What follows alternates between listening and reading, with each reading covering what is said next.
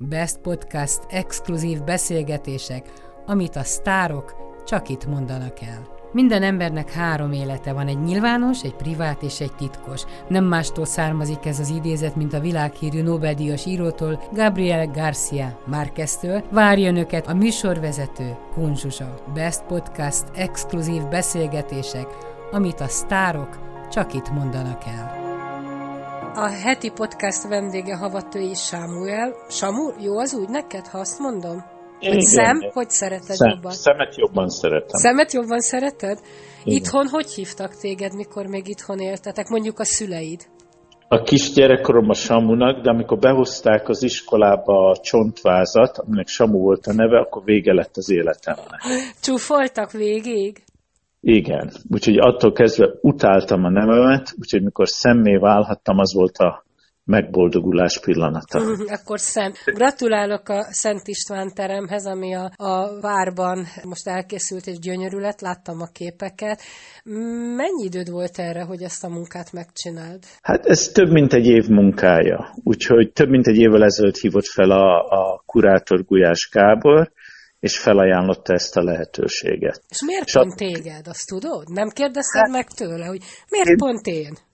Hát először is ugye szerénységben úgy döntöttem, hogy ki más kérhettek volna fel. Ez jó. De igazából, igazából én arra gondoltam, és, és utána ki is derült, hogy én megnyertem egy pályázatot Olaszországban a pápának készíteni egy emlékművet, a, amivel meg akarták örökíteni a milánói látogatását és az nagyon tetszett nekik, és az adta nekik az ötletet, hogy engem erre felkérjenek. Szent István Intelmei, azt hiszem tíz volt talán, ha jól emlékszem, tíz. a fiához, Imre tíz. Herceghez, de az egyik pontja a türelem.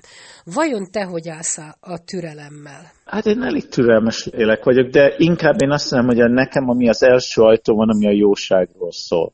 Mert az az intelem, ha csak azt az egyet betartanánk mi halandó emberek, akkor a világ egy nagyon jó hely lenne. Igyekszel betartani? Igyekszel jó lenni? Igyekszem természetesen, de ez a legnehezebb dolog, amit be lehet tartani. Én azt is szoktam néha mondani, hogy ha legalább nem tud az ember állandóan jó lenni, legalább az, a, az az intelem legyen meg, hogy ne ártsunk a másiknak. Ezek most, mivel a kiállítás miatt nagyon sok ilyen kérdés merül fel, de tényleg a, még a nem hívőknek is a tíz parancsolat, az az alapigasság, az a tíz dolog. Ha azt betartanánk, akkor minden rendben lenne. Te hívő ember vagy? Nem, azért mondom. Akkor neked volt ezzel dolgot, hogy részben rengeteget utána olvas, mondjuk a hívőnek is kellene rengeteget olvasnia, de hogy egy picit magadévá tedd a gondolatokat. De ebbe az az érdekes, hogy erről beszélgettem most már több emberrel, hogy aki a történelmet szereti, az muszáj, hogy olvasson a vallásról is, mert az annyira szerves része a történelemnek. Mindegy, melyik kultúrában élünk,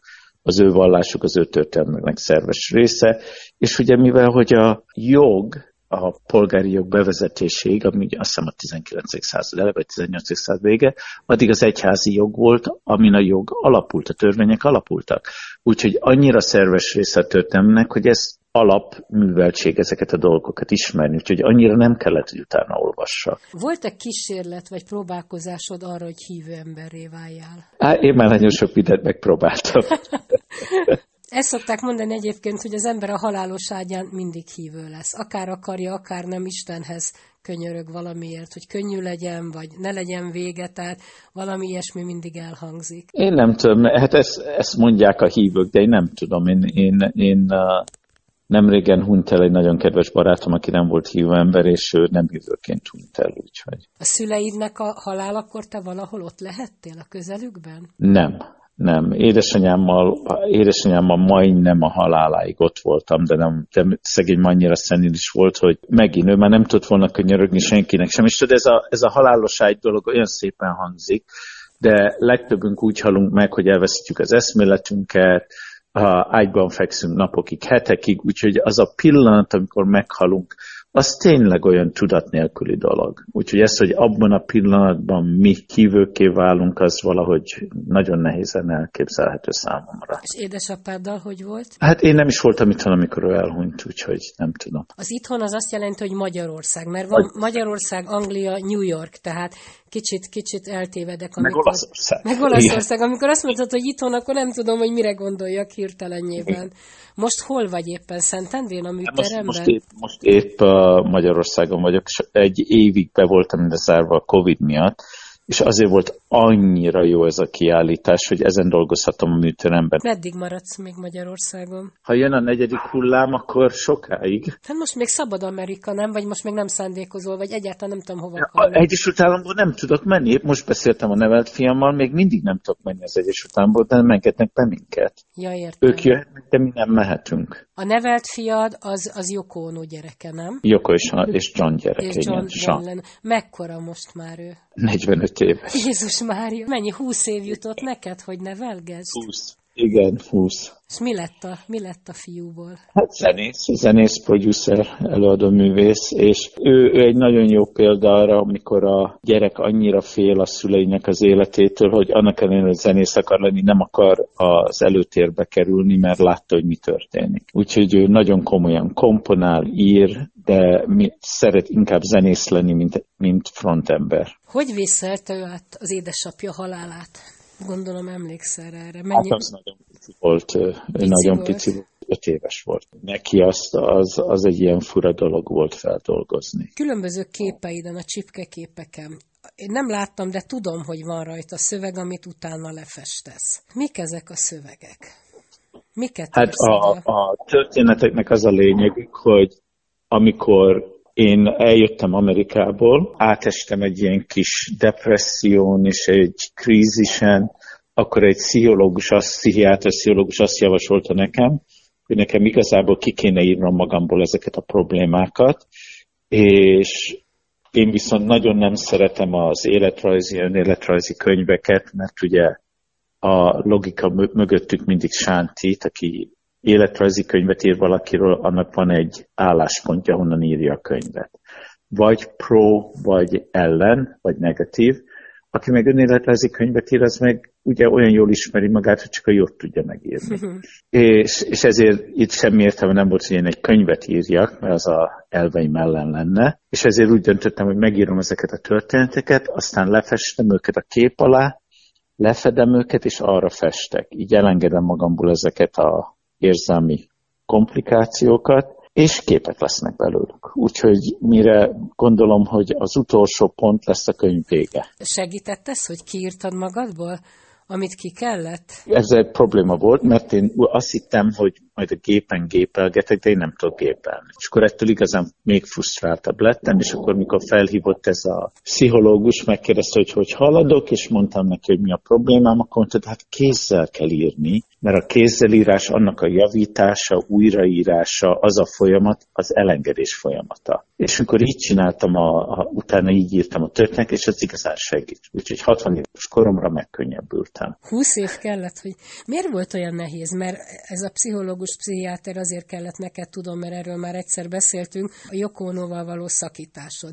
Én néha azt szoktam mondani, nem néha, mindig, hogy a szakítás az épp úgy az élet része, mint a, a, a kapcsolat. Benne van a kalapban, és majdnem, hogy készülhetne az ember előre rá. Neked miért volt ez mégis olyan pokoli nehéz? Nem a szakítás maga volt pokoli nehéz, mert én tényleg, különösen most utólag, én úgy dolgozom ezt fel, hogy nekem ő volt a professzorom, a tanárom a művészetben, az életben, és ez egy folyamat volt, ahol ugye egy idő után az iskolában az embernek le kell vizsgázni, és ki kell mennie bizonyítani. Úgyhogy az volt jelképesen a kapcsolatnak a vége, de ez a törés, amikor én visszajöttem az Egyesült Államokból, 28 évig éltem ott. Mindenféle dolgokat magam mögött kellett hagyni, mindent előről kezdeni, ha jelképesen is, és valahogy nekem ez egy traumát okozott. Azelőtt mindig a változások jók voltak, mentem, diszidáltam, Anglia, Amerika nem számított, de most valahogy megtört. Úgyhogy a kapcsolat az csak egy jelképes pillanat volt, amikor az megszűnt, a többi mind hozzáadódott. És milyen volt és a húsz év, amit együtt töltöttetek? Felhőtlen és boldog volt? Vagy tele volt hullámvölgyek? Épp te mondtad az előbb, hogy minden a kapcsolatnak a törés is a része, és erre fel kéne mindenkinek készülnie.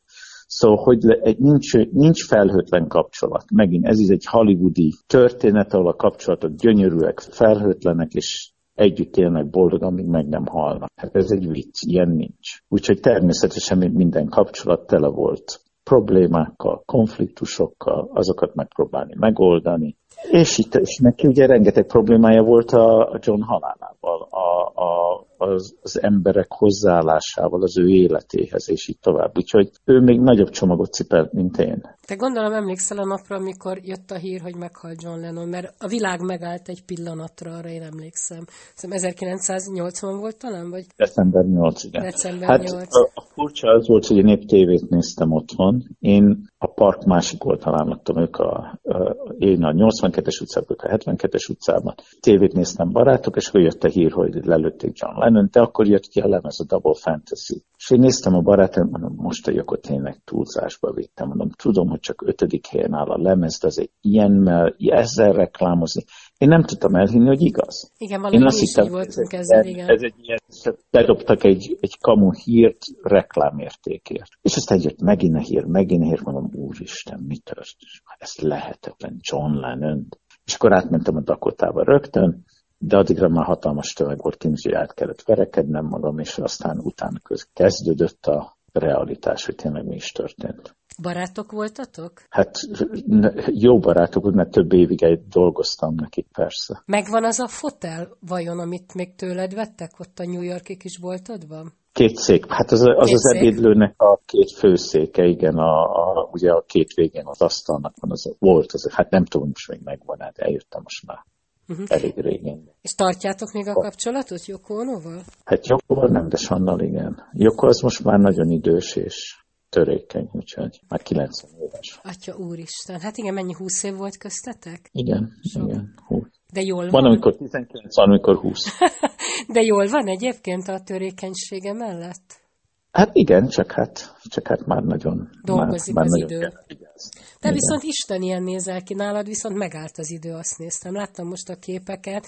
Hát jó pár évvel ezelőtt találkoztunk, de, de nagyon-nagyon jól, néz ki, jól nézel ki. Nagyon szépen köszönöm, de én épp arra gondoltam, hogy most voltam 69, és ugye ez az utolsó év, hogy fiatal voltam mert 70-től kezdődik az öregedés. Ezt meséltem egy barátomnak, azt mondja, dehogy is 80-tól, mert ő már 74. Igen, mindig az ember egy kis időt kér, de jól vagy teljesen rendben van? Tele vagy hát, munkával? Tele vagyok munkával. Hát fáj, csípő, fáj tér, de a szokásos korra járó problémák, de különben minden rendben. Azt néztem a műtermetben a filmen pont, hogy kinyitasz valami szekrényt, és akkor rengeteg csipke, csipke, csipke van benne.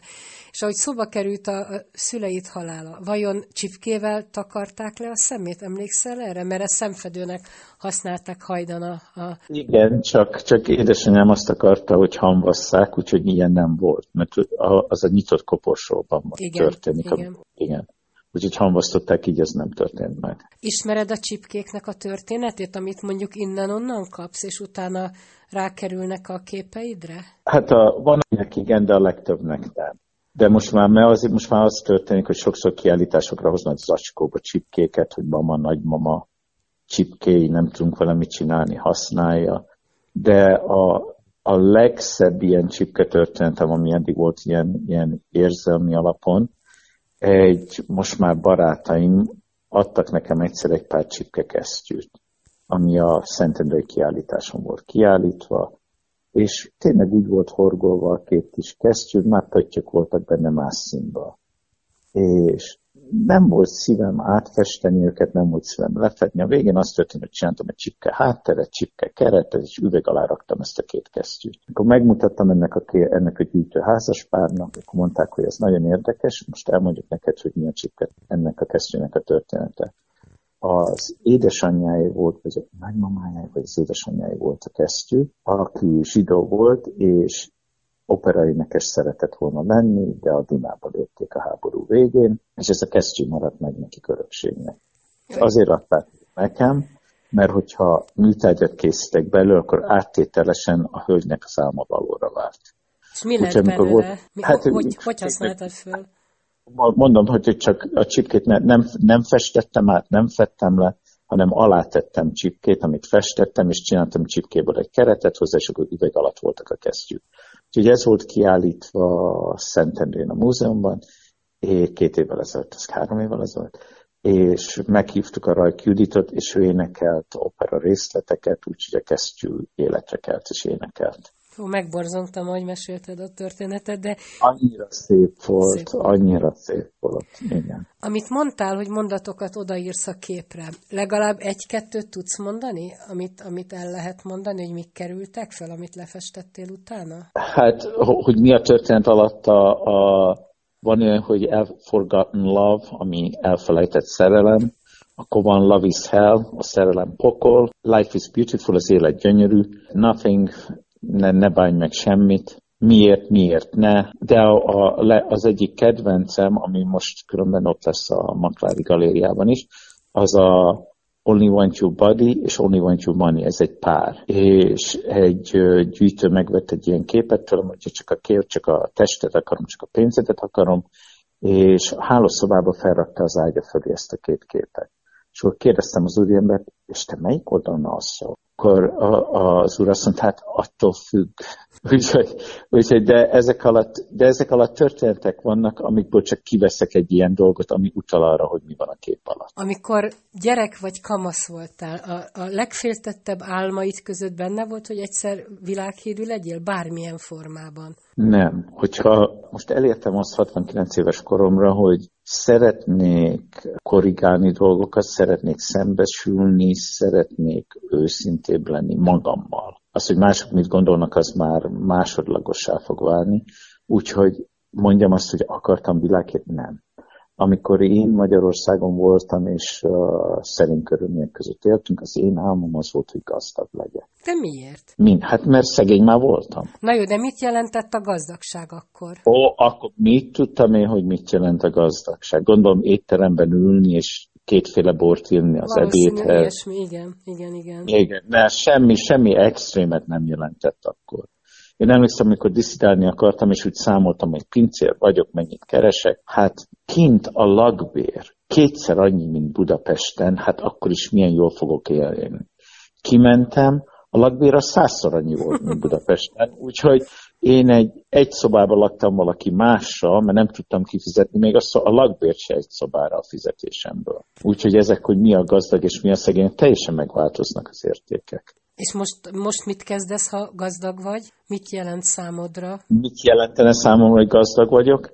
Igen. Hát már, már nincsen anyagi értelmem. Ebben a korban nincs anyagi értelme. Gazdagság az boldogság, gazdagság az egészség, és hogy az ember körül legyen véve a barátaival. Ennél gazdagabb nem tudnék lenni. Igen, néha ha az embernek nincsenek vállalkozásai, meg gyára, meg nagy álmai, akkor azt gondolom, hogy ez a megálmodott gazdagság szinte fölösleges, mert én azt szoktam mondani, hogy egy bizonyos életszínvonalat hadd éljek, és a barátaimmal hadd legyek, tehát ez fontos.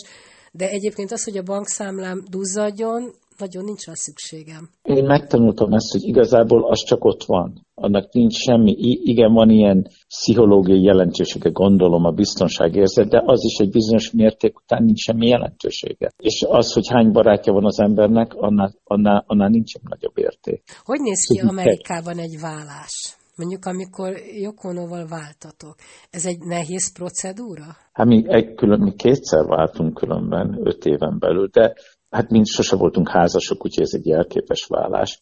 De a mi esetünkben úgy történt, hogy nem tudom, én történelem rajongó vagyok, hogy egyszer a pápa a világot szétosztotta a portugálok és a spanyolok között, azt a 14. században, hogy egyik fele spanyol, másik fele portugál lett. És a mi vállásunk ilyen volt. Én megkapom Európát, ő megkapja Amerikát.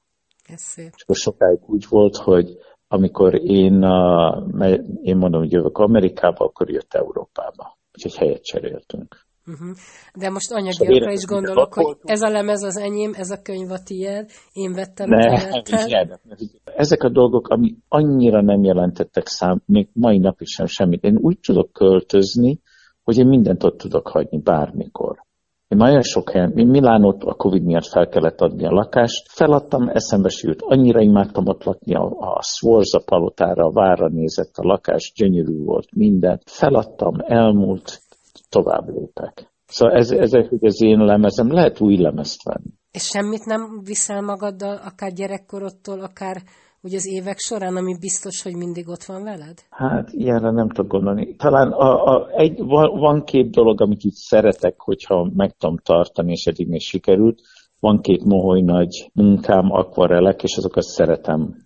De azok ugyanazon a helyen vannak már 40 éve, úgyhogy azokat sem cipelem sehova. De valamelyik lakásodban, vagy, vagy galériában? Igen, lakásban, igen. De azon kívül semmi. Ez egyfajta szabadságot ad, gondolom neked, és feltételezem, hogy őrzöd az emlékeid, a fejedben van minden. Hát a képek alatt. Azért akarom kiírni neked, hogy a fejem kiürüljön egy kicsit, legyen hely új emlékekre. Úgy érzem, hogy fejebb olyan, mint a telefon valamelyik nap mutatta, hogy betelt a tárolóhelység a képeknek, hogy elkezdtem szortírozni és üríteni, és így vagyok a fejemmel is. Egyébként jó a memóriád, az emlékező képesség? Volt. Volt. Igen, az is romlik. Eljutottam, hogy el tudok olvasni egy könyvet, és kezdhetem előre. Mi lett a te kis New Yorki boltot helyén, ahogy, ahogy indultál, amikor kimentél? Illetve hát hosszú évek hát, után. Az egyik, azt, az egy, az a ház, amit megvettem, ahol volt egy üzlet alatta, azt egy ismerősen megvette és visszaalakított a családi házzá, ilyen ötszinte, az a New Yorki ötszintes kis háza. A másik üzletben pedig valamilyen ruhabüzlet van, ilyen olasz üzlet, Ungaro, vagy valami ilyesmi. Mi kellett? Aztán már régen nem voltam, amikor újra megyek, mert most megnézem. Mi kellett ahhoz, hogy sikeres legyél? Azon kívül, hogy mondjuk tehetséges vagy, vagy ügyes vagy mert akkor még nem is nagyon lehetett tudni, hogy tehetséges, amikor ez a kis kereskedőboltod volt. De, de eh, hogy mennyire múlik a véletlenen az ember sorsa, vagy a tied? Nagyon sok múlik a véletlenen. Az, hogy én tudtam találkozni a, az angol gyerekekkel, akik a Pál utcai fűt forgatták itt, hogy az nevelőnek a férje idejött, hogy bevitt a nagykövetségre, hogy ő kiváltotta nekem az angol útlevelet. Ez mind véletlen volt. Az, hogy találkoztam egy primásnak a lányával, aki ismert valakit a rendőrségen, aki adott nekem, aki meg tudta nekem szerzni, de én egy betétlap az a személyigazolvány útlevelet nem kaphattam, Angliába születtem, és tudták, hogy diszidálni fogok. Úgyhogy kaptam egy, egy Bulgáriába szóló betétlapot Jugoszlávián keresztül úgyhogy Jugoszláviát kiszálltam, de ez mind véletlen volt, hogy ezekkel az emberekkel találkozhattam. De gondolom a személyiségem is, hogy olyan személy voltam, akit megszerettek és segíteni akartak. Én ma is felkeltem negyed hétkor, bementem a műterembe színeket keverni. Úgyhogy az is, hogy az ember dolgozzon, akarjon, csináljon, próbálkozzon. Hát ez enélkül nincs. De ez izgat, hogy most milyen színek jönnek ki a keverésből? Azért kell ilyen korán? Nem, hanem mert be kell fejezni a, a, a ami most lesz kiállításra, be kell fejezni dolgokat, és azt, hogy be tudjam fejezni, fel kell kenni, és dolgozni kell. Sokat, nem fogja valaki Sokat dolgozol? Mert ezt a filmet, amit láttam, ami rólad szól, kicsit portréfilm, ott azért ez egy kemény fizikai munka is itt a csipkék festése, meg, meg úgy tűnt, hogy valóban szorgalmas a reggeltől estig a műteremben. Igen, igen. hát ha, amikor, amikor nincs kiállítás és nincs ilyen felkérés, én akkor is vagy történeteket írok, szerkeztek, újraírom, és utána, ha nem is egyszerre hat dolgom, mint hogy erre a kiállításra, hanem egyszerre két képen dolgozom. Mert, mert miért ne? Nem tudom elképzelni, csak ücsörögjek. Ha nem azt csinálom, akkor főzök. Tudsz főzni? Nagyon szeretem. és majd itt körülöttem a gyerekek, hét gyerek van. De kik ezek a gyerekek? Hát a unokagomnőköcsémnek a gyereke, úgyhogy nekem mondhatnám azt, olyan dédunokák. Akkor nagyon nagy családod van. Mert ez lett volna még egy kérdésem, hogy, hogy nem nősültél, saját gyereked nincs, ugye? Úgy tudom. Nincs, nincs. De akkor azért vannak körülötted, és, és nagy a családod. Hát ez, a, ez mind barát, család, és kész, gazdagság. Ha most a véletlen közrejátszhatna az életedben, akkor lenne olyan kívánságod, aminek úgy örülnél, hogy beleszóljon a véletlen? Hát szeretnék ebben az állapotban a dédunokákkal mindenki körülvéve 40 éves lenni. Újra kezdhetni. De és akkor mi lenne az ötleted? Mert a csipke lehet, hogy előbb-utóbb kihal, vagy, vagy kimegy a, a képzeletedből, meg az ötleteidből, és egy új ötletre lenne tudom. szükség, nem? Ez megint a Joko hagyatéka, hogy ő felvilágosított, megtanított engem a feminizmuson keresztül, az avantgárd művészeten keresztül, hogy a csipke az egy milyen fontos része a női kultúrának, kifejezési formának. Hogy ezek az asszonkák Európa minden sarkában a napi munka befejezésével, a férjek ellátása, a gyerekek ellátása, az állatok ellátása után még mindig volt valami igényük, hogy saját magukból valamit kifejezzenek, megmutassanak. És ez a csipke. És ez, ő, ez az ő lelküknek egy kis része, hagyatéka. Úgyhogy számomra az, hogy én ezt a csipkét felrakom egy képre, ez egy előgyakorló tisztelgés. Úgyhogy szerintem ez sose fog kimenni, mert bármit festhetek rá, és nem mindegy, hogy vászonra festek vagy csipkére. Úgyhogy én nem preferálom azt, hogy csipkére fessek, és hogy, hogy, hogy az ő munkájuk megjelenjen az emberek előtt, még akkor is, ha nem tudják, hogy mit néznek, ott lehessen, mint azok a kesztyűk. Amerikában a csipkének van hagyománya, mert mondtad, hogy azért Jokono egy picit hozzátett a, a történelemből ehhez. Ő nem a csipkét magyarázta el nekem, hanem a női életet, életstílust és a, a, a kifejezési igényt, kényszert. Nagyon nő volt ő? Hát, ő egy igazi feminista volt, úgyhogy, úgyhogy uh, régi módi szemből nézve nem volt, ő nem volt egy nőies nő, nem szeretett sminket használni, nem szeretett uh, ruhákat, női ruhákat hordani, ő farmeres volt, pólós, zakós, és de egy nagyon elegáns asszonka volt. Okos volt? Vagy okos? Most már nem tudom, most 90 évesen. Hát, ja, ha e, ezt én csak úgy tudom mondani, hogy ő is az, az éle, ha belegondolunk a 60-as évekbe, vége van a világháborúnak, Japán az ellenség, ugye Ázsiában elkezdődik a vietnámi háború, az ázsiaiak, Kína, az ázsiaiak mind a, a, az ördögök, és akkor megjelenik egy ilyen kis ördög, aki ellopja az egyik fehér Isten, Istent, aki John Lennon. Úgyhogy az egész világ őt utálja, semmi másért, mert hogy egy ázsiai nő és neki nincs ilyen joga. Én mikor kimentem 72-ben Amerikába, ott színesbőrű ázsiai emberek nem voltak éttermekben, ott csak fehér emberek ültek. Ha, be, ha volt valaki, aki nem fehér volt, az vagy pincér volt, vagy az asztalt takarította. És ebbe a világba csöppen bele Joko, aki odaáll John Lennon mellé, és nem csak, hogy van pofája ezt megtenni, hanem még van véleménye is, és azt kinyilvánítja. Neki nem volt joga ilyet tenni, az akkori világban a 60-as években. És hogy ez szerint ítélkezik róla a világ ezért, és ez úgy valahogy ráragadt. És az, hogy megváltozott a világ, és hogy megindult a feminizmus, az, hogy megindult, hogy egyenjogúság, hogy a feketéknek, ázsiáknak is joguk van, és egyenjogok vagyunk bizonyos szinten, mert még mai napig sem tökéletes ez a kép, ezt a világ elfelejti, hogy őt miért ítélték el, és hiába jöttünk fel intellektuálisan erre a színre, megmaradt ez az ítélet vele szemben. Változik ez is, most már nagy múzeumban voltak kiállításai, nagy gyűjteményekben vannak a mamától kezdve a, a, a pompidőig, a tétig, minden most már gyűjteményekben benne van, de az átlagember szemében még ez mindig megjelenik. Egy újságíró megkérdezte tőlem, hogy mit gondolok a jokorról, ezt elmondtam, és azt kérdeztem, hogy biztos vagy ebben, mondom, hát mindent tőle tanultam, és erre az újságíró férfi visszakérdezett, biztos, hogy nem fordítva volt? Igen. Na most milyen elfogultnak kell egy embernek ahhoz lenni, hogy ez legyen a kérdés? Igen. De nem tehet róla, mert ez így benne van a kultúránkban. Ezt így elmagyarázza, addig ő nem érti ezt meg, mert ez automatikus. Na még egy mondat erejéig a, a Szent István teremhez visszatérve, tehát a jóság az egyik intelem, mi volt még, vagy mit ábrázoltál még az intelmek közül? Hát ezek idézetek a tíz, intelem, a tíz intelemből, és szófogadás, a, a jóság, a türelem, a befogadás, ezek mind megjelennek. És tényleg én, én, én, én úgy értelmeztem ezeket, hogy ez István királynak a tíz parancsolata, az ő követő generációk számára. Hát nem, ez, ahogy én a, ezért gondolkodtam ezen nagyon sokat, és azért mondom, mint ateist, hogy elég, ha csak a tíz parancsolatot követjük, és jobb emberek leszünk. Hát Igen. Természetesen hatott rám. Igen. És ez a baj, hogy mi nem olvassuk ezeket, mi csak megyünk, a rituálékat végigvisszük, elmegyünk a templomba, keresztet veszünk, meggyónunk, eljövünk. De az, hogy miért mentünk, az már elfelejtődött.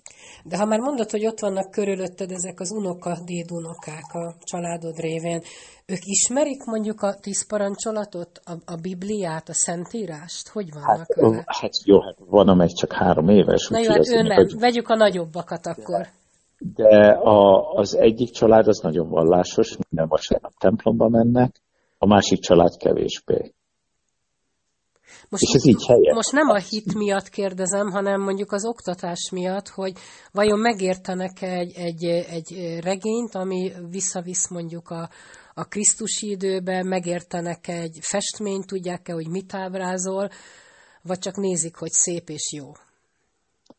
Hát ez, ez, ez, a, ez az oktatási rendszernek a felelősség igazából, és remélhetőleg, és erről beszéltem a kiállítás kapcsán, és remélhetőleg, amikor az iskolából odahozzák a gyerekeket, a tanárok majd beszélnek ezekről a történetekről, hogy miért is jelennek itt meg, és felkeltik bennük az érdeklődést, mert ez a múzeumok feladata. Eljutottunk a múzeumokkal oda, hogy emberek, gyerekek oda mennek szelfiket készíteni megállnak egy képpel, háttal a képnek, lefényképezik magukat, és kipipálhatják, hogy voltak ott, mert van rá bizonyíték. Én, mikor 20 éves voltam, és elkezdtem múzeumokba járni kint, padok voltak képek előtt, ahol az ember leülhetett, és ha én néztem egy képet, akkor az ember, a következő látót jött, az körbe ment, hogy ne zavarja meg az én élményemet. Ez most, most nem így van, mert én is így jártam még múzeumba. Hát most már nem lehet így. De ha most én elmentem Rómába múzeumban négy évvel ezelőtt, kordonok vannak a kis termeknél, be se lehet menni, és a tömeget terelik a nagy folyosón, amíg elérünk kápolnához, ahol bejelentik, hogy van 10 percünk megnézni a Sixtusi kápolnát. Igen, ez nekem is ez volt, egy rémálom volt ez a, ez a Igen, utazás. Most ez nem fog tanulni a gyerek semmit. Úgyhogy, úgyhogy az, hogy miért van egy múzeum, és hogy, hogy mit kell ott csinálni, és hogyan, ez a felnőttek feladata lenne, hogy ezt oktassák, tanítsák a gyerekeknek.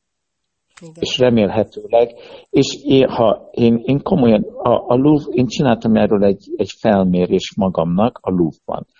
A Mona Lisa 16. teremben van, minden teremben van egy jel, hogy merre fele kell menni. Minden teremben megálltam, hallgattam az embereket, azt a nyelvet, amit megértettem, Szóval ott van, menjünk, arra kell menni, menjünk, menjünk. A tizedik teremnél már mondják, de miért ilyen messze van? Mert egy képet meg nem néznek. A, a padlótól a mennyezetig gyönyörű festmények vannak. Csak mennek.